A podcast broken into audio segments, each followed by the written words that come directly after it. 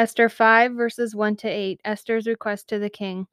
On the third day, Esther put on her royal robes and stood in the inner court of the palace, in front of the king's hall. The king was sitting on his royal throne in the hall facing the entrance. When he saw Queen Esther standing in the court, he was pleased with her and held out to her the gold scepter that was in his hand.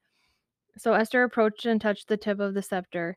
Then the king asked, What is it, Queen Esther? What is your request? Even up to half the kingdom it will be given to you.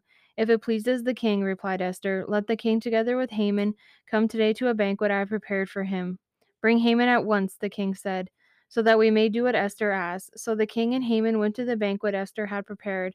As they were drinking wine, the king asked again, again asked, Esther, now what is your petition? It will be given to you. And what is your request? Even up to half the kingdom it will be granted. Esther replied, My petition and my request is this if the king regards me with favor, and if it pleases the king to grant my petition and fulfill my request, let the king and Haman come tomorrow to the banquet I will prepare for them. Then I will answer the king's question.